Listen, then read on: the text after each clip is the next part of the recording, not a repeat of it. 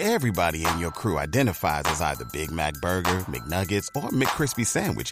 But you're the filet fish Sandwich all day. That crispy fish, that savory tartar sauce, that melty cheese, that pillowy bun. Yeah, you get it. Every time. And if you love the filet of fish, right now you can catch two of the classics you love for just $6. Limited time only. Price and participation may vary. Cannot be combined with any other offer. Single item at regular price. Ba da ba ba ba. It is Ryan here, and I have a question for you. What do you do when you win? Like, are you a fist pumper?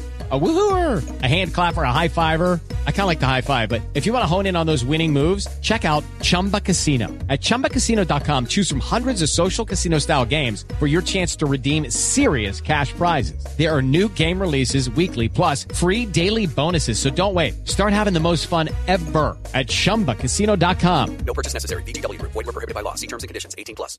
Hey, good afternoon. We wrap up the week here on Listen Up. We've got a couple of NBA games tonight with uh, Boston and Philadelphia just getting underway. And then you have the Suns who uh, are in a big time hole, but uh, they're home. Now they have a chance to uh, see what they can do against the Denver Nuggets. We've got that. We've got a, a NHL game and then some more games coming up this weekend.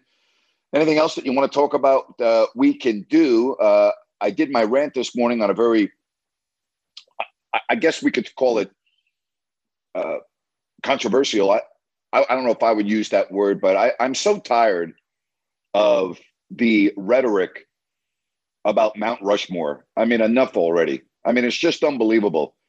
And the purpose of my rant this morning was you've got Jay Williams, who has a problem with Stephen A. Smith talking about a Mount Rushmore and says that we need to get rid of the Mount Rushmore. And then Jalen Rose said the same thing last year because it's offensive. But you had a individual this week get fired from Barstool Sports, Ben Mintz, because he was singing the lyrics of a rap song and uttered the N word. And the parent company, Penn Entertainment, fired him. All right. Penn stock is down 8% since his firing. And, and the point I'm trying to make is nothing makes sense in this world, or I should say in the United States. A lot of things make sense in other countries. In the United States, very few things make sense. So you are you're going to go on ESPN and you're going to say that Mount Rushmore is offensive, okay? And that we should not be using that to talk about greats, all right? Whether it's sports, whether it's music, whatever, okay? But yet these same individuals have no problem with the most disgusting word in the English language being part of our pop culture and our rap music. I mean, it, it just, it's absurd. And I did a rant on this this morning. You know what? When you buy or subscribe or download any type of music that has racial slurs in it, and many of those songs do, by the way, along with degrading lyrics towards women, and we can go on and on. But there should be an absolute warning, such as a warning label when you buy a pack of cigarettes that states that if you are a white person in America, you should not sing any lyrics to these songs nor talk about these songs, period. There should be a warning on that. It's okay to produce the music, but do not do not inhale, digest, do not listen, do not do anything with this music if you are a white American, period. I mean, that's the society that we're living in today. Yeah, let's get rid of Mount Rushmore. Yeah, that makes a lot of sense. But let's have our rap music with degrading lyrics towards women and racial slurs and the N word. That's fine. I mean, it's unbelievable to me. It really is. It's absolutely unbelievable to me. I mean, it, it, it, it, infuriates me, is what it does. It really does, because we want to, you know, just nitpick and choose. Maybe nitpick's not the right term. We want to we want to pick and choose, or certain individuals want to pick and choose what's offensive to them. Really, Mount Rushmore is offensive to you? But the the racial slurs, the N word, the degrading lyrics in rap music's not offensive to you? That doesn't make sense to me. Does it make sense to you? We're gonna we're gonna pick on Mount Rushmore. That's offensive. Get rid of it. Jalen Rose, Jay Williams. But yeah, we're okay if we sing our music with all the racial slurs in them. Just amazing. I'll tell you something else since I'm on my rants. Draymond Green, you know, bringing his kids onto the podium for his post-game press conference and talking about how great those moments are to be sharing that with his kids. You know what? He can share all the moments with his children after games, but not on the press podium. Okay? Can you imagine if every single player in the NBA brought their children, assuming they had children, up on the podium with them to do a post-game press conference. Do you know what a circus that would be? And that was I'm seeing people applauding Draymond Green. Oh, what a great dad, and this and that. You know, he may very well be a great dad. I don't know. I'm not in the walls of his house. He may be the best dad in America. I don't know. But I don't want to see his kids on the podium when he's doing a post-game press conference. I don't want to see any kids up there. That's not what the media press conference is for. It's for the media to ask questions and to get answers. And very often the kids that are on the podium are nothing more than distractions and it's a pain in the neck. And that's not the purpose of it. So enough with the kids in the post-game press conference. You want to bring your kids in the locker room after the game? If you're allowed, fine. Bring them in the locker room. You want to have them in the back? Fine. You want to have them on the court after the game? I don't even have a problem with that. No problem at all. Share the experience with your kids. I think it's great. It's fabulous. But please keep them out of the post-game press conferences. Please. All right. Draw the line somewhere. You know, Draymond went on for over a minute, you know, after the game two win, talking about how great the memories are for him and his kids. And that he'll always have that video to look back on. You got lots of video with your kids. You don't need to have them up there on the press on the post game press conference. Like I, I don't really believe that's enhancing the lives of your children. Okay. I mean, stop it already. All right. Let me know what you want to talk about. NBA, as we said, Boston and Philadelphia currently going on. And then you have the Suns uh, and the Nuggets. I, I, know it's been a hard week for a lot of Sacramento fans. There, I've always felt that when you have a good year and you have a loss in the playoffs, it's like the last thing you want to do is watch basketball. I know I've been through it before. So I get that. But the Celtics are off uh, to a good start in Philadelphia. They lead 16 to 7. Obviously, they got to win one game in Philadelphia to get home court advantage back, but it's 16 to 7 in the first. All right, last night the Lakers absolutely embar- excuse me, the Warriors absolutely embarrassed uh, the Lakers. You know, Klay Thompson went off. The Warriors shot the ball extremely well. Anthony Davis, after a great game one, disappeared, similarly to what happened with James Harden in game one. He disappeared in game two. But now they go back this weekend to Los Angeles to resume the series. But uh, the Warriors made quick work last night of the Lakers. 21 14 now, the Celtics uh, lead, or it's now 24 to 14 in the first quarter. Let me see what the the early numbers look like for Joel Embiid. That six points, two rebounds. James Harden, one of two, one three pointer. A couple of free throws for uh, five points for Boston early on. Uh, Jayson Tatum is clicking. He's already in double figures. All right, I need a leadoff person who wants to be my leadoff individual, and then we'll get the show rolling and get you ready for the weekend. Enjoy doing my show on YouTube. Thanks for all the positive feedback and uh, the number of people that watched in my uh, open forum. It was a lot of fun. I enjoyed that. And uh, we'll do that once a week, at least, due to the response that I had uh, yesterday. So it was good. We'll build that up and we'll make that a, a weekly segment over on my YouTube channel uh, if you don't like that. Monday, Sean Salisbury will be with us. Will be uh, with me rather. Talk much for a living, Grant.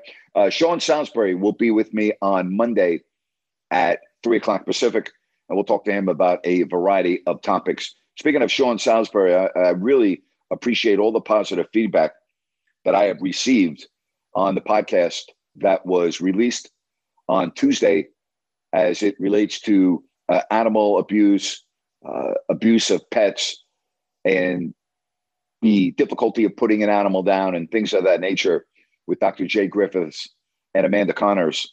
That was really interesting. And to hear Sean Salisbury and his take of coming across uh, three dogs that were left to die chained in a garage was just really interesting to hear the different perspectives from the different people and what they do as animal advocates. So hope you enjoyed that podcast. And again, thank you for those uh, that reached out. All right, who wants to get me showing here? Who wants to get? Who wants to be on the show? Let's go. Hit that hand icon. Let's do it.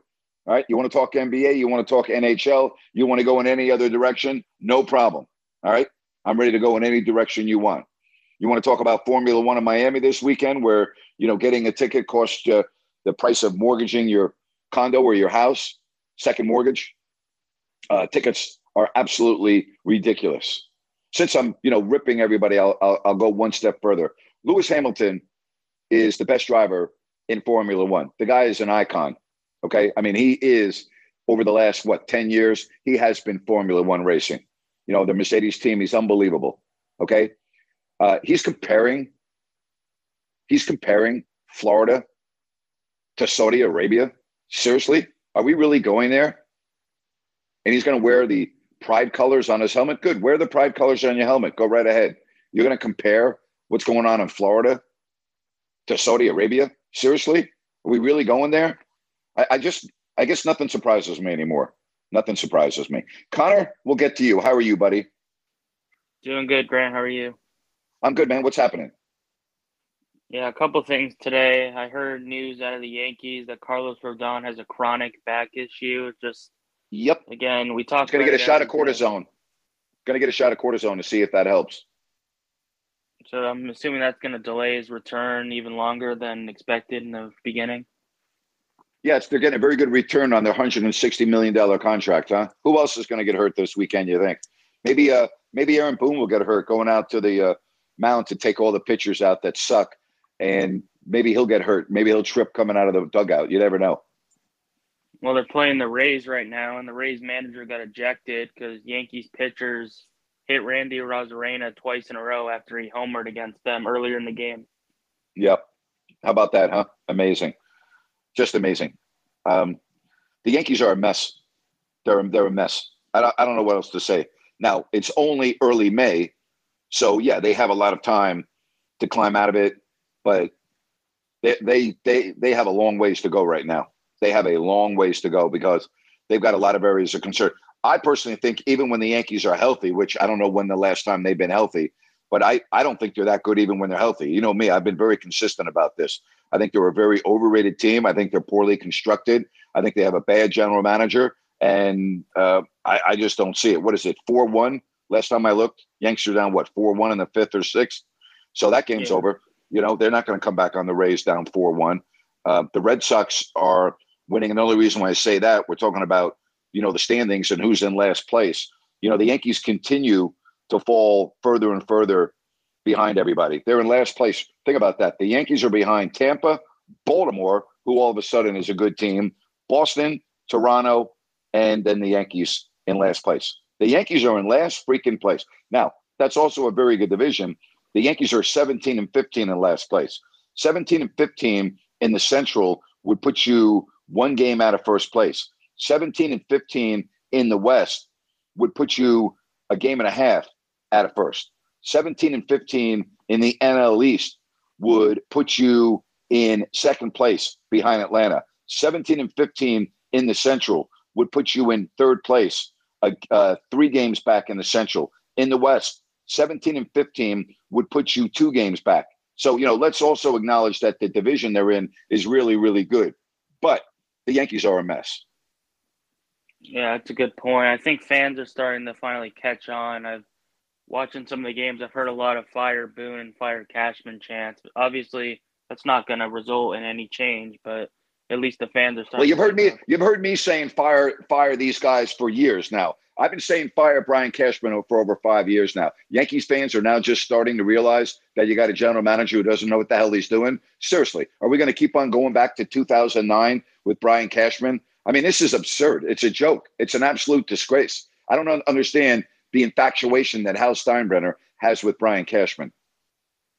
Yeah, neither do I. And then I had another question about the NHL because we've talked about it before that it's usually only one day off in between games. I know. But again, Crazy. the Vegas gets two days off, and then the Oilers only get one day to fly back to Edmonton and play Game Three. It seems kind of strange to me. I'll tell you what it is. It's the new TV contract.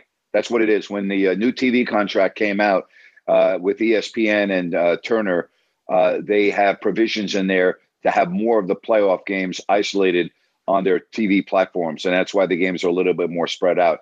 It always used to be every other day. There were no exceptions, but now that doesn't happen anymore. And I would, you know, I, I would agree with you, but, you know, Vegas to Edmonton's not that long of a flight, but I understand where you're coming from. Yeah, and I don't know, have you read or heard anything about the news with Tom Brady maybe backing out of his Fox deal again and anything about that? Uh, a little bit of rumors here and there, and I think the rumors first surfaced when he decided he was going to take a year off. And you know, it would not surprise me. You know, his life is completely different now uh, with his divorce, his kids, and so that that would not shock me. It's not like he needs the money, Connor. Right? I mean, again, I don't even know what his divorce is like or mon- monetarily. I think if I again, I, I'm speaking maybe at a turn here. I believe that his uh, ex-wife has more assets than he does. So, you know, if anyone's getting paid, I, maybe he's the one that's getting paid. You know what I mean? Like, but I, I don't know that. What I'm saying is, I don't think that Tom Brady is hurting for money. Yeah, I totally agree. And then last thing, you were talking about the Warriors a little bit and stuff. I just had kind of a question about Jordan Poole and everything. Just how does this guy get basically a max contract? He's getting paid over a hundred million dollars. I just I don't see it when I watch him play. He has terrible shot selection, like we saw at the end of game one. We saw we've seen that he's careless with the basketball in the King series. I just he's a perfect example of what's wrong with the NBA and how players like Steph Curry and Klay Thompson have basically just made anyone think that they can be those players and just chuck threes from wherever. Yeah, he's very Jekyll and Hyde. I mean, when he's bad, he is really bad. And there were some he had some horrible games against Sacramento where you're like, what is this guy doing? Has he ever played before? So I'm with you. Based on what we're talking about, he does seem to me uh, to be uh, way overpaid. I think you're right. There are a lot of players uh, in the NBA to me that are overpaid, but he's certainly one of them based on his production. But then you know when he when he when he is on, and you're like, wow. Uh, but the wow moments don't come enough if you're a Warriors fan. So I, I think you make a good point there. Yeah. And then last thing, what did you think about Kevon Looney coming off the bench? I think maybe there were rumors that he was a little bit sick, but they had JaMychal Green starting, and with how dominant Looney was in the King series, that was just kind of questionable to me. Well, what was the final score of the game last night? Well, they won by a lot, so I guess it didn't matter. Okay, so so what would you say? You would say that was a good coaching, correct? Yeah. Okay, I mean the, the reason why I'm bringing this up, I want to I want to I want to go some here. I want to go somewhere with you here. So Steve Kerr changed the starting lineup in this King series, correct? For games five and six, correct? Maybe even games uh, when when Draymond Green came off the bench, and then Draymond started game seven. So we talked about the Kings lineup and the players that were on their starters starting lineup that struggled, namely Kevin Huerter. And you had one coach who, even in this round, continues to make changes in the starting lineup and it's worked both times.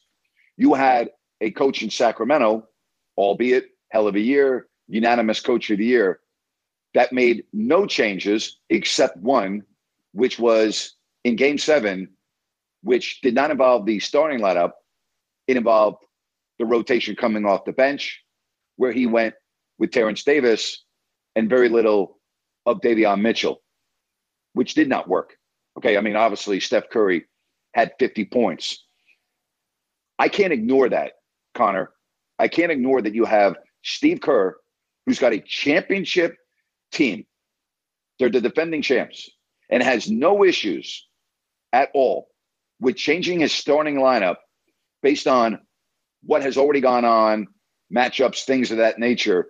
But we didn't see that in the Sacramento perspective with their starting lineup at all, even though they had one player in particular who was struggling big time. Now, you could also say that in the first four games of the series, that was true of Keegan Murray. And then Murray got his game going. Was it game four he got it going or game five? I want to say it was game four he got it going. He was awful in games one, two, and three. He broke out in game four, had game good game five, good game six, good game seven. What I am saying is, and I'm just throwing this out at you, how many coaches would have stayed with their starting lineup for all seven games in that series, particularly after Murray struggled as much as he did in games one, two, or three. Now you can look at this the other way. Mike Brown's looking at the big picture and he's saying, you know what? This kid is my future. I need to get him all of this playoff experience. Even if it takes a step back now, it's going to move me two steps forward big time in the future because of this experience that he's going through. However, is it worth possibly losing a game and thus this series in the meantime? Now, that wouldn't be true of Kevin Huerter. You're not worried about taking a step back with him to take two steps forward because he's a veteran. Again, I'm just getting into the the mind and the and the decisions that coaches make and why they make these decisions. But I find it very interesting that you know you were talking about not starting Kevon Looney, whether he he's sick or whether he's not sick. The reality is the Warriors blew the Lakers off the floor last night. So whatever Steve Kerr did, whatever decisions he made were the right decisions. Yeah, and I guess that leads me to when we're talking about Mike Brown, it seems like in the regular season he was a lot quicker to pull guys like Keegan Murray when they had a slow night shooting the ball, but in the playoffs he basically reversed that ideology and rode out with Huerter and Murray the whole series. So I guess that's just a little different. I don't I understand riding out Murray because of what I just t- said. You might take one step back to move two steps forward. I did not understand continually going with Kevin Huerter in this series. It made no sense to me. And I really mean that. Or it didn't make any sense to start him, see him miss his first couple shots, and still go with him. I, I don't understand that. I mean, you have a bench for a reason. And I think when you're in the playoffs, games really become almost must win games. I mean, I'm exaggerating a little bit. You got to win four, but you don't want to concede or give up a game in the playoffs because you're hoping that one of your players is going to break out of a long slump. I wouldn't personally, but that's coach's decision. And again, we're talking about a guy that was the unanimous coach of the year. He did a hell of a job, but that doesn't mean he's not fair to be criticized. You can criticize him. I'm criticizing him right now. I thought his rotations, particularly in game seven, did not really make sense to me. It did not make sense to me how you would have a player that was so effective in the first five games defending Steph Curry only play eight minutes. I just, I, it don't, doesn't add up to me. Yeah, it really doesn't because Terrence Davis, he's probably a guy that's on the way out, and Davion Mitchell is, I think most people would think is part of the future of this team. So to not ride with him when he was playing so well, just, I mean, what does that do to the confidence of Davion Mitchell? I know he's a professional and everything, but why? I mean, I just don't get how he would feel if he's being pulled when he was playing so well. I guarantee he's not happy about it. But based on watching him at Baylor and seeing him in the first two years, uh, he's one of the guys I don't really worry about with his head. He seems like he's got his head on really straight. Seems like he is, you know, very uh, mature for his two years of experience in the NBA.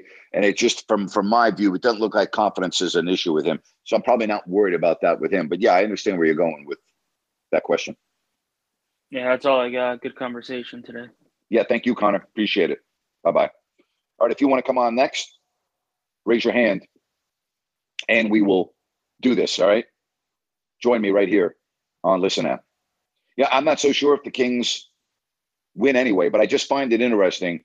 They have a team that's a defending world champions. They're a dynasty. And you have their coach who has no issues making lineup changes in the middle of a series, such as last night. Let's get to Waggis. Waggis, how are you today?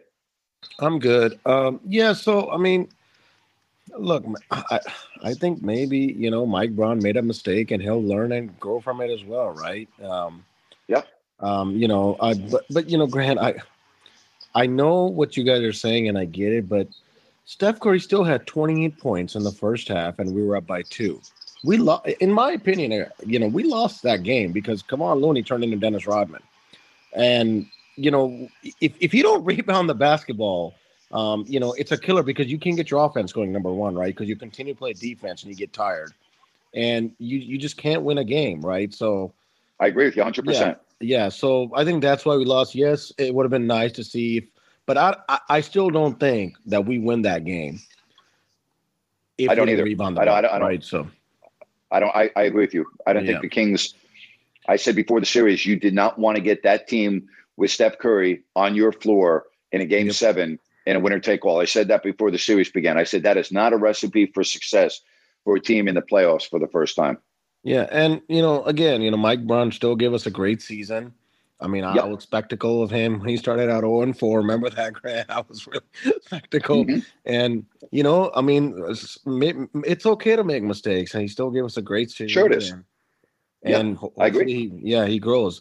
But but you know, I kind of wanted to shift gears, and you know, because I know we're shifting gears to football now, and you know, every year, same. Con- I I know we had many conversations about this last year about the Niners quarterback situation, and now we're going into another season now where other teams like Seattle, in my opinion, have gotten better, and we still don't have a definitive quarterback, but we have all this talent around, and all this talent is now getting older. So, I mean, what's your whole take on that situation with Purdy playing, not playing, and Lance, and like what's going on? I mean, Well, the reality is, you know, one thing in the National Football League that's out of your control are injuries. Right? And injuries change the way you go about business. And when you're talking about the quarterback situation, it's not like they grow on trees. yeah. So, you know, that's why they went out and got Sam Darnold because they're thinking, well, gee, maybe Kyle Shanahan, blah, blah, blah. You know, to me, the Niners are still a better team than Seattle. I think people are giving Seattle way too much credit. Personally, I think they're giving them way too much credit. I think San Francisco is still a better team without even knowing what the quarterback situation is going to be. As I sit here and talk to you on May 6th or whatever the day is today, yeah. uh, I, I will, I will May fifth. I will tell Yeah. you, I think the Niners are going to end up with a better record than the Seahawks this year. Right. It's just what what worries me is that all of our talent, Deebo, Aiyuk is still young, but I mean, and Deebo's still young, but like a lot of our talent is a year older, and you know, it's just it just I, I feel like our window is is not closing, but it's the beginning of maybe you know these next couple of years where we got to get it done. Wouldn't you agree with Yeah, that? but I don't. You don't. Yeah, but yeah, but you you you don't ever look that far ahead in the NFL. The NFL Okay. is a now league. It's not a two or three year league. You know, you don't look that far if you're a team like the Niners. Right now, this year, to me, they still have a chance to be very, very, very good. And yeah, I don't know about the quarterback situation right now. Kyle Shanahan doesn't. John Lynch doesn't. right. And yes, that that is a concern. But if you're going to just look at the totality of their team, I don't think they're better than Philadelphia. I don't know how you feel about that. I don't think they're better than Philly. But No, other than that, I don't think. good.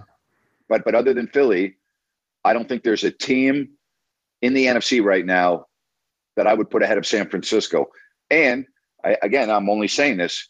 You know, if Jalen Hurts gets hurt, no pun intended, Yeah, then the Eagles are very beatable, just like anyone else. that is true. Uh, so last year you said with, this whole situation with Lance and Garoppolo, right? You said that if you got Shanahan in a room and you asked him, and he's really not sold on Lance. This Correct, year, I believe he had an opp- he, he had an opportunity to probably get rid of Lance, right? Maybe get a pick or two or whatever, right? Well, John Lynch did. John Lynch is still the one that ultimately makes those decisions, not Kyle Shanahan. Right, but but I'm pretty sure he listens to him, right? Or I mean, Yeah, but I mean, John Lynch is making the decisions, not Okay. Kyle Shanahan, in Okay. my opinion. Now, I know there are a lot of people that would disagree with that, and that's why they ended up taking Lance uh, instead of uh, Jones. But uh, you know, I, I don't know what the truth is. But all right, go ahead. I, your point Yeah, is what? Yeah, um, I guess my question is this: In your opinion, do you think that Kyle Shanahan, deep down, he really doesn't know what Lance's future is, or do you think he already knows and he's just trying to see if he can get something out of him? I think he knows already. I think I think he knows after watching. I think he knows already. When you have an individual in your locker room, on the practice field, you get a really good feel. And I think you know. I will tell you from being around professional sports, Yep. you know, you know early on when you have a high draft pick and you know, uh oh, we drafted the wrong guy. You know, you know. I, I I always tell the story about Thomas Robinson when I went to Vegas Summer League and I was there two days after Summer League began, and I walked up to Bobby Jackson and I go, How's Thomas looking? I was all excited. He goes, He can't play. I go, What? He's hurt already? He goes, No, he can't play. I go, What do you mean he can't play? He said, He can't play. I'm like, Bobby, what do you mean he can't play? He's like, Bro, I'm telling you, he can't play. And I'm just like, And he never could play. I mean, now think about that. That's Bobby Jackson after watching him for two days in Summer League. Now, that may be a little of an extreme example, but it's still a good example, correct? Like, you know, you know when you get somebody Yep. in your gym after a while that oh my gosh we made a mistake now i would also tell you that was not the case with marvin bagley because marvin's issues early in his career were labeled as we don't know because he's hurt all the time you see the difference Right. Yeah. But with- Exactly. but with thomas robinson that was not the case Yes. and you knew early on, even in the preseason, and the, you were like, "Oh wow," you know. And I'll tell you something else. I'll never forget this. We were in Brooklyn, and I had to do a pregame interview with Thomas Robinson, his first year. Right. And I remember after getting done with the interview, I remember saying to myself, this is not going to be good.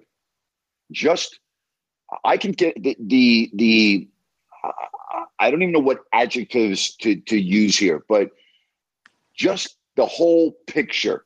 It was almost like I was not even talking to him, I was talking to somebody else. It just didn't seem like he was engaged with what was going on around him with all aspects of being a NBA basketball player. I don't know if that makes sense or not, but you could just I, I and maybe I had Bobby's thoughts in my head, and maybe my own eyes have told me this guy's not going to be very good, and maybe I Right. was had preconceived thoughts and I wasn't giving him the benefit of the doubt.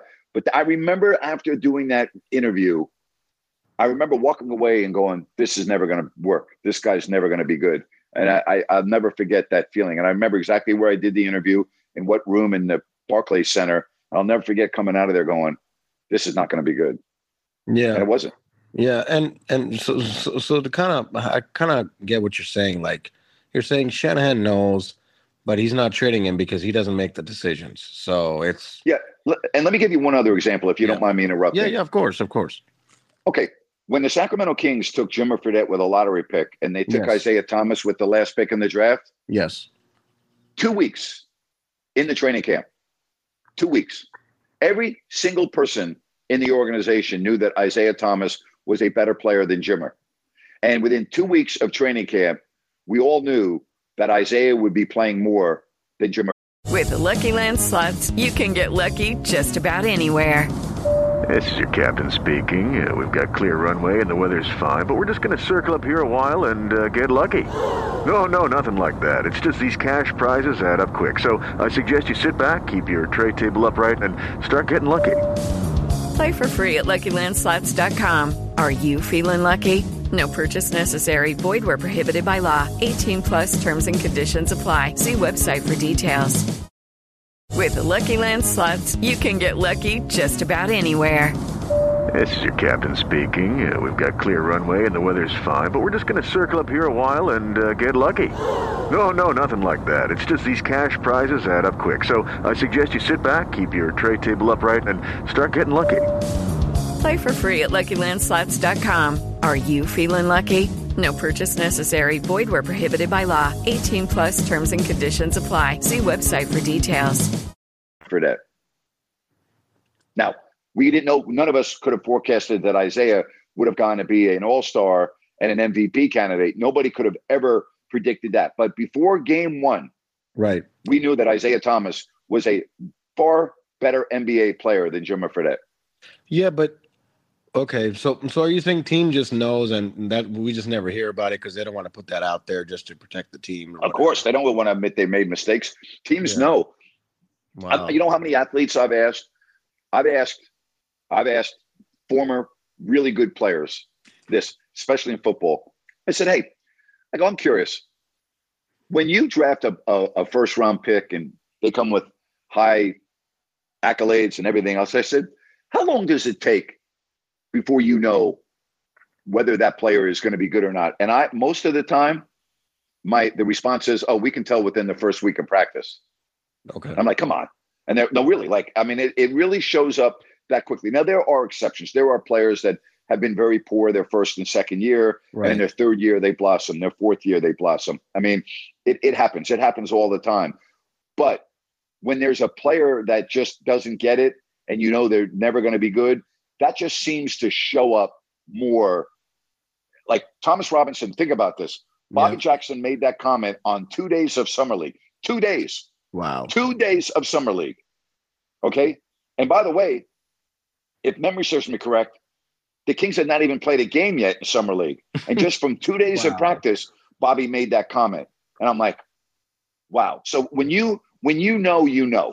I guess I'll just leave it at And, that. and and does some of that evaluation have to do with a person's ability and effort as well, Yes. or or is it? It has to do with the whole everything. That's a great Yeah. question. It's Yeah. not just the physical tools, it's the mental capacity not Yeah. to be able to handle being a professional. You know, there are a lot of athletes that I've Yep. seen, particularly in the NBA, Yep. that come in and they have every tool in the toolbox, Yeah. but they don't but they don't have the the capacity uh, from the neck up to handle being a professional and they they they they just can't deal with it. You know, it, it it happens. They're not mature enough. They think that they're entitled. I would say that the biggest issue that I've seen with players that have come into the league and failed is entitlement. They come in, they're big Yeah. man on campus. They've been wined and dined their whole career. They've Yeah. been given this, they've been given that, and they feel they come into the NBA and it's going to be the same way. And they have a great sense of entitlement. And the players that come in with a great sense of entitlement, many of them fail. Yeah, and and you know, Kobe. I always thought Kobe was a great player coming out of high school, but I always thought that he made himself just better over the years. You know, just kept on working on his. Craft. Yes, he did. And and one of Yes, the things did. that he said in his interview, he's like, when I came in, people, you know, when when, when I see guys come in the league, what happens is that you know their financial situation now they're set for life, and then they just take a step back. And that's the difference between champion. He's like, he's like, that's why I know Mike is, you know, winning all these rings is because these guys are not serious. So, yeah, I mean, there may be some some part of that too as well. So, human. I'll tell you this: the greatest, the, the greatest players that I remember seeing in the NBA. I always used to hear stories about them behind the scenes. I always shared the story about Michael Jordan. You know, Derek Dickey, the late Derek mm-hmm. Dickey, my dear friend, who I just still can't believe he's gone. When he we lost him at such an early age, but when Derek was uh, after he worked with me and he went to Chicago to work with Neil Funk on the radio, always shares the story of they were playing in Chicago and the next night they had a game in Miami and you lose an hour. And he said they got to the hotel after three in the morning. And Derek was an early morning riser. This just was his routine. It didn't matter what it was. Derek was going to get up, get the paper, get a cup of coffee. And Derek told me he was sitting in the, the lobby of the hotel after not even getting into your room until 3.30 in the morning. And they had a game that night against Miami. And there goes Michael Jordan walking through the lobby with his trainer for a workout. Yeah. Okay. The, the, the, and, and I used to go, you know, doing my radio show at the arena hours before the game. I got a chance to see things that most people would not see. And I would see the greatest players of all time come in before any of the fans were allowed in because it's too hard for them with the distractions. And they would get their workout in. Kobe used to always, always, always be out. When I used to go to the Staples Center to do my show at three o'clock, yeah, Kobe was Kobe was already there. Yeah, Chick Hearn was Chick Hearn was there, getting ready for his broadcast, and Kobe was there. And Kobe went through a full freaking workout, and it was like he wasn't talking to anybody. There wasn't any chit chat. He was working.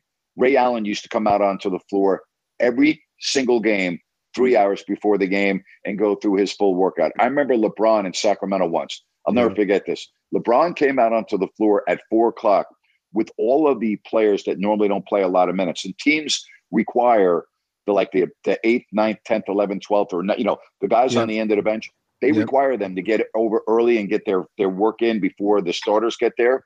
Yeah. And LeBron was out on the floor with all of those players, and they went through a full tilt, not 80%, not 90%, a full 100% workout, and then a pickup game going full tilt for one hour from four to five. And LeBron looked like he had jumped out of a swimming pool after that. Okay. Wow. And then LeBron came out onto the floor for the start of the game two hours later and had one of his, you know, patented triple doubles, 35 points, 17 rebounds, 12 assists game. You know what I mean? Yeah. The guys that the guys that are great are great because yeah, they have a lot of natural ability, but they're also great because they work harder than everybody else. You you've heard, I'm sure, interviews with Kobe. Yep. You know, when they ask, you know, why why is it that you were able to always be on top? Why? And he said, well, I worked harder than everybody. He goes, Yep. you know what? If I if I knew if I knew a guy was getting to the gym at six thirty in the morning, I made sure I got there at six in the morning. If that player then wanted to show me up and get to the gym at six in the morning, I made sure I was there at five thirty in the morning. He goes because nobody was ever going to outwork me. If I heard that guy was working out six hours every day in the off season, you know, on another team, I worked out nine hours every day. On you know what I mean? Like he was never ever going to be outworked. The great players in all sports have the same attitude. They're never going to be outworked. Yeah. Grant, you're saying that. I'm looking at a video right now of game seven because I got there like 40 minutes early. Yep. And Warriors were going to be on my side, and Steph Curry and Klay Thompson were out there shooting, and nobody else was.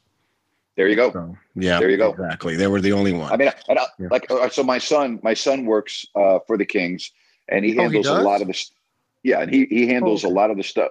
He handles a lot of the stuff in the visiting locker room, and he tells me that on off days, um, or, or excuse me, visiting teams they come in and very often they have optional workouts, right? Okay. And he told me last year, not this past season, the season before, he goes, he goes, yeah, I just had the greatest experience. I go, yeah, what? He goes, well, Giannis came over for a workout. He was the only one from the team that came over to utilize the gym and the workout. And he, I was in a locker room, and he talked to me for a half hour, and he was asking me, you know, where I was from, how long Right. I've been doing this, blah blah blah. And he said, you know, it was just unbelievable the conversation I just had with Giannis. I go, wow, that's great. I go, who else was there? He goes, no, nobody, Dad. He goes, nobody else was there. It was just Giannis.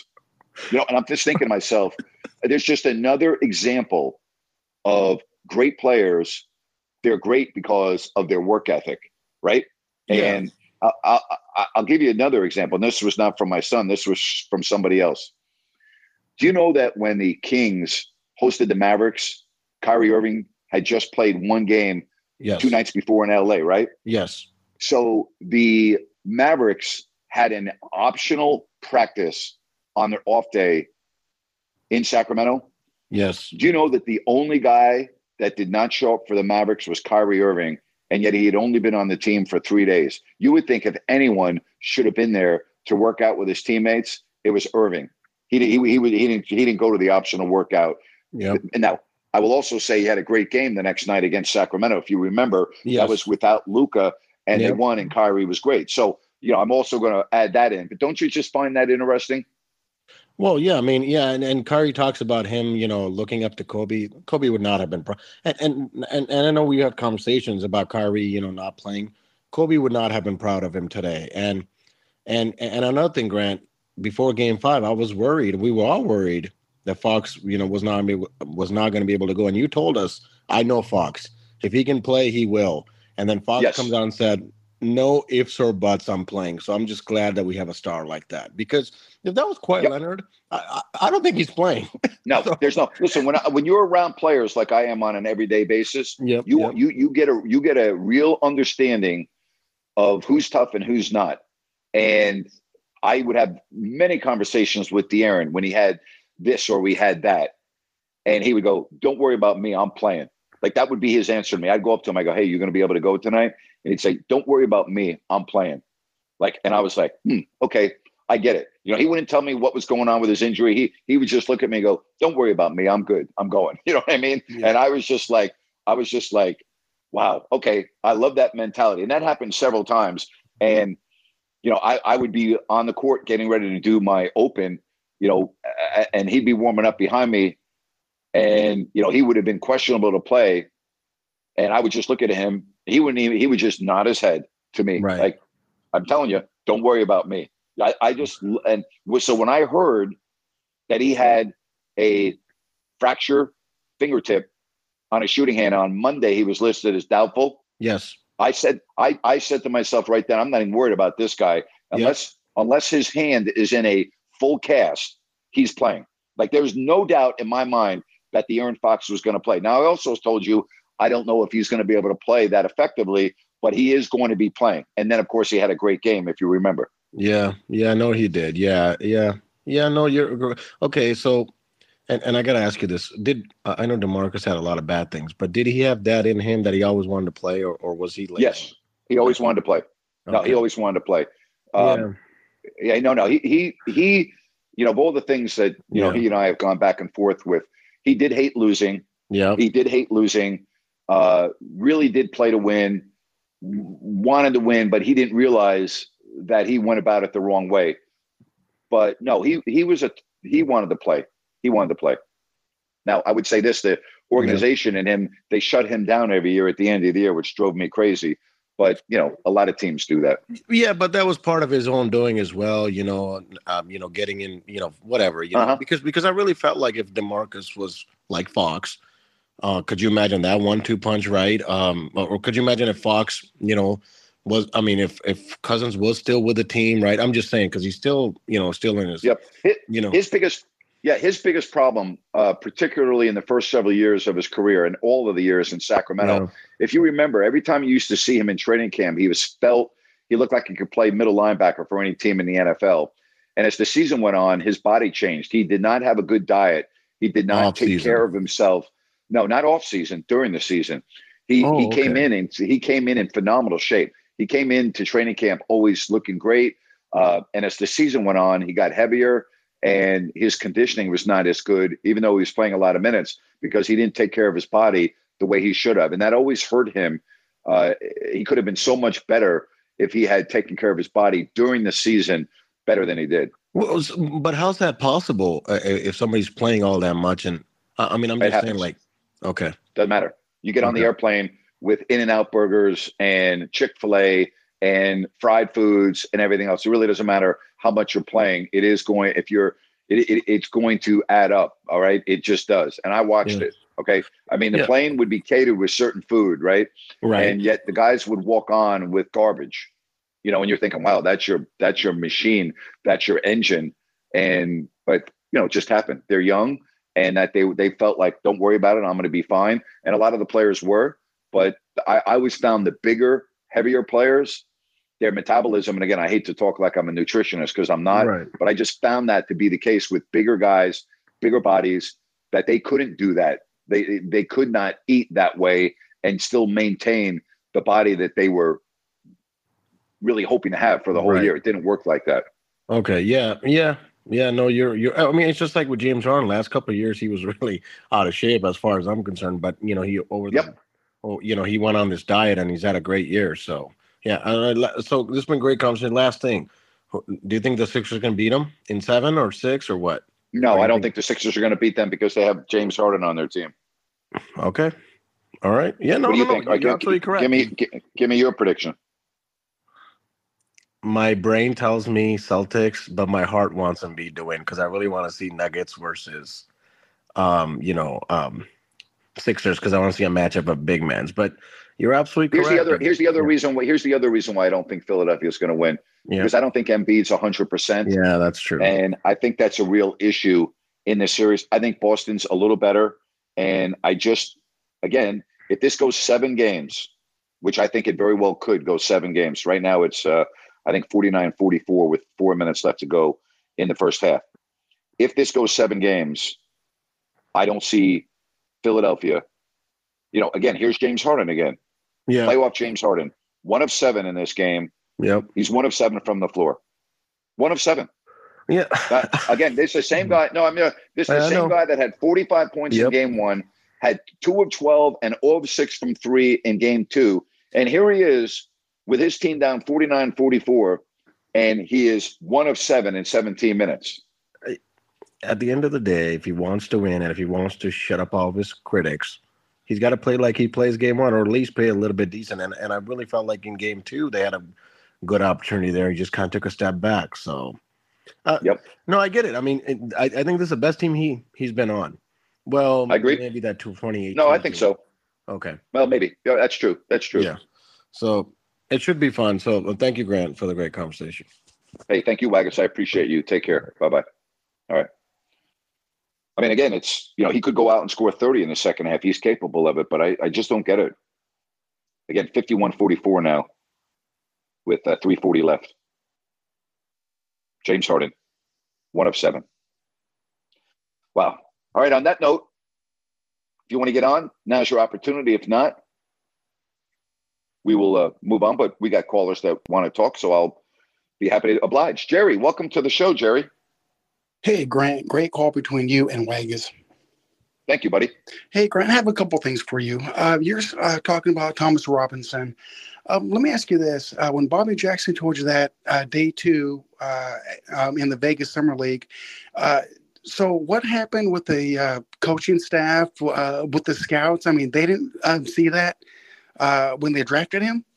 Obviously not. Uh, he's the one. He refused to come in for a workout in Sacramento. His agent. They never came in for a workout, and the uh, they the, most people thought he was going to go before the Kings selected him at number five, I believe, and they they he was on the board and they took him. They thought he was the best available talent at number five. And I remember Scott Pollard telling me uh, after doing Kansas games and watching him play every game, he said, "Man, you guys better not draft Thomas Robinson."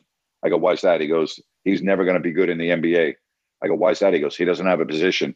He's not a three and he's not a four, and he's not going to be able to play in the NBA. He's going to never be anywhere near the player that people think." I'm like, "You wouldn't take him, huh?" He goes, "I wouldn't take him under any circumstances." And he, then, then he told me, he goes, "I don't know if I would take him with a second round pick." Wow. Grant, is there a reason why he didn't want to come in and, and work out for the Kings? a lot of players do that. Agents influence that. Um, the Kings were a bad team, and a lot of agents think, well, gee, if we don't come work out there, that team won't select us. So there's a lot of lot that goes into that. Well, don't you think that should have been a red flag right there by Sacramento not even drafting this guy? No, because again, I, I'm going to reiterate, it happens more often than you think, where players don't go work out for teams. I got you, Grant. And Grant, one more thing, Grant. Uh, it, do you uh, feel if Brock Purdy's healthy uh, to start this season, do you think he will be your number one quarterback? And if so, how would Lance One hundred percent.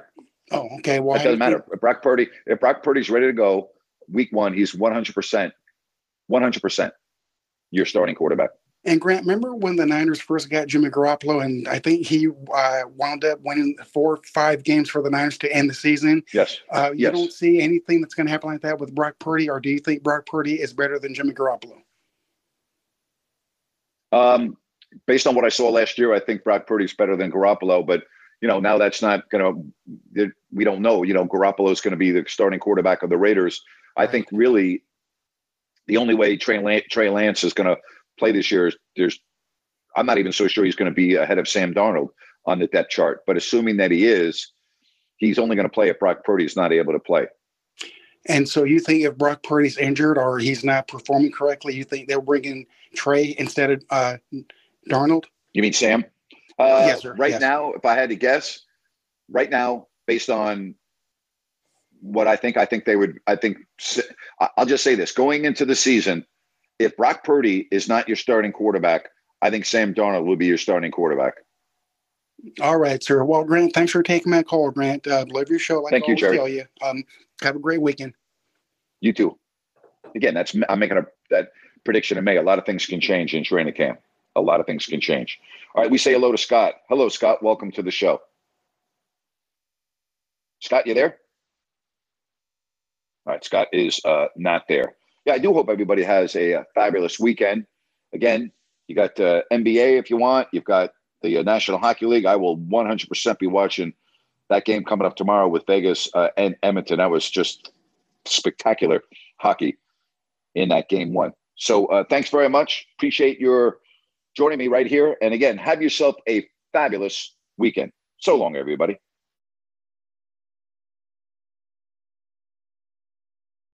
With Lucky Land slots, you can get lucky just about anywhere. Dearly beloved, we are gathered here today to. Has anyone seen the bride and groom? Sorry, sorry, we're here. We were getting lucky in the limo and we lost track of time. No, Lucky Land Casino, with cash prizes that add up quicker than a guest registry. In that case, I pronounce you lucky. Play for free at LuckyLandSlots.com. Daily bonuses are waiting. No purchase necessary. Void where prohibited by law. 18 plus. Terms and conditions apply. See website for details. Hello, it is Ryan, and I was on a flight the other day playing one of my favorite social spin slot games on ChumbaCasino.com. I looked over the person sitting next to me, and you know what they were doing? They were also playing Chumba Casino. Coincidence? I think not. Everybody's loving having fun with it. Chumba Casino is home to hundreds of casino-style games that you can play for free anytime, anywhere, even at 30,000 feet. So sign up now at ChumbaCasino.com to claim your free welcome bonus. That's ChumbaCasino.com and live the Chumba life. No purchase necessary. Group. Void prohibited by law. See terms and conditions. 18 plus.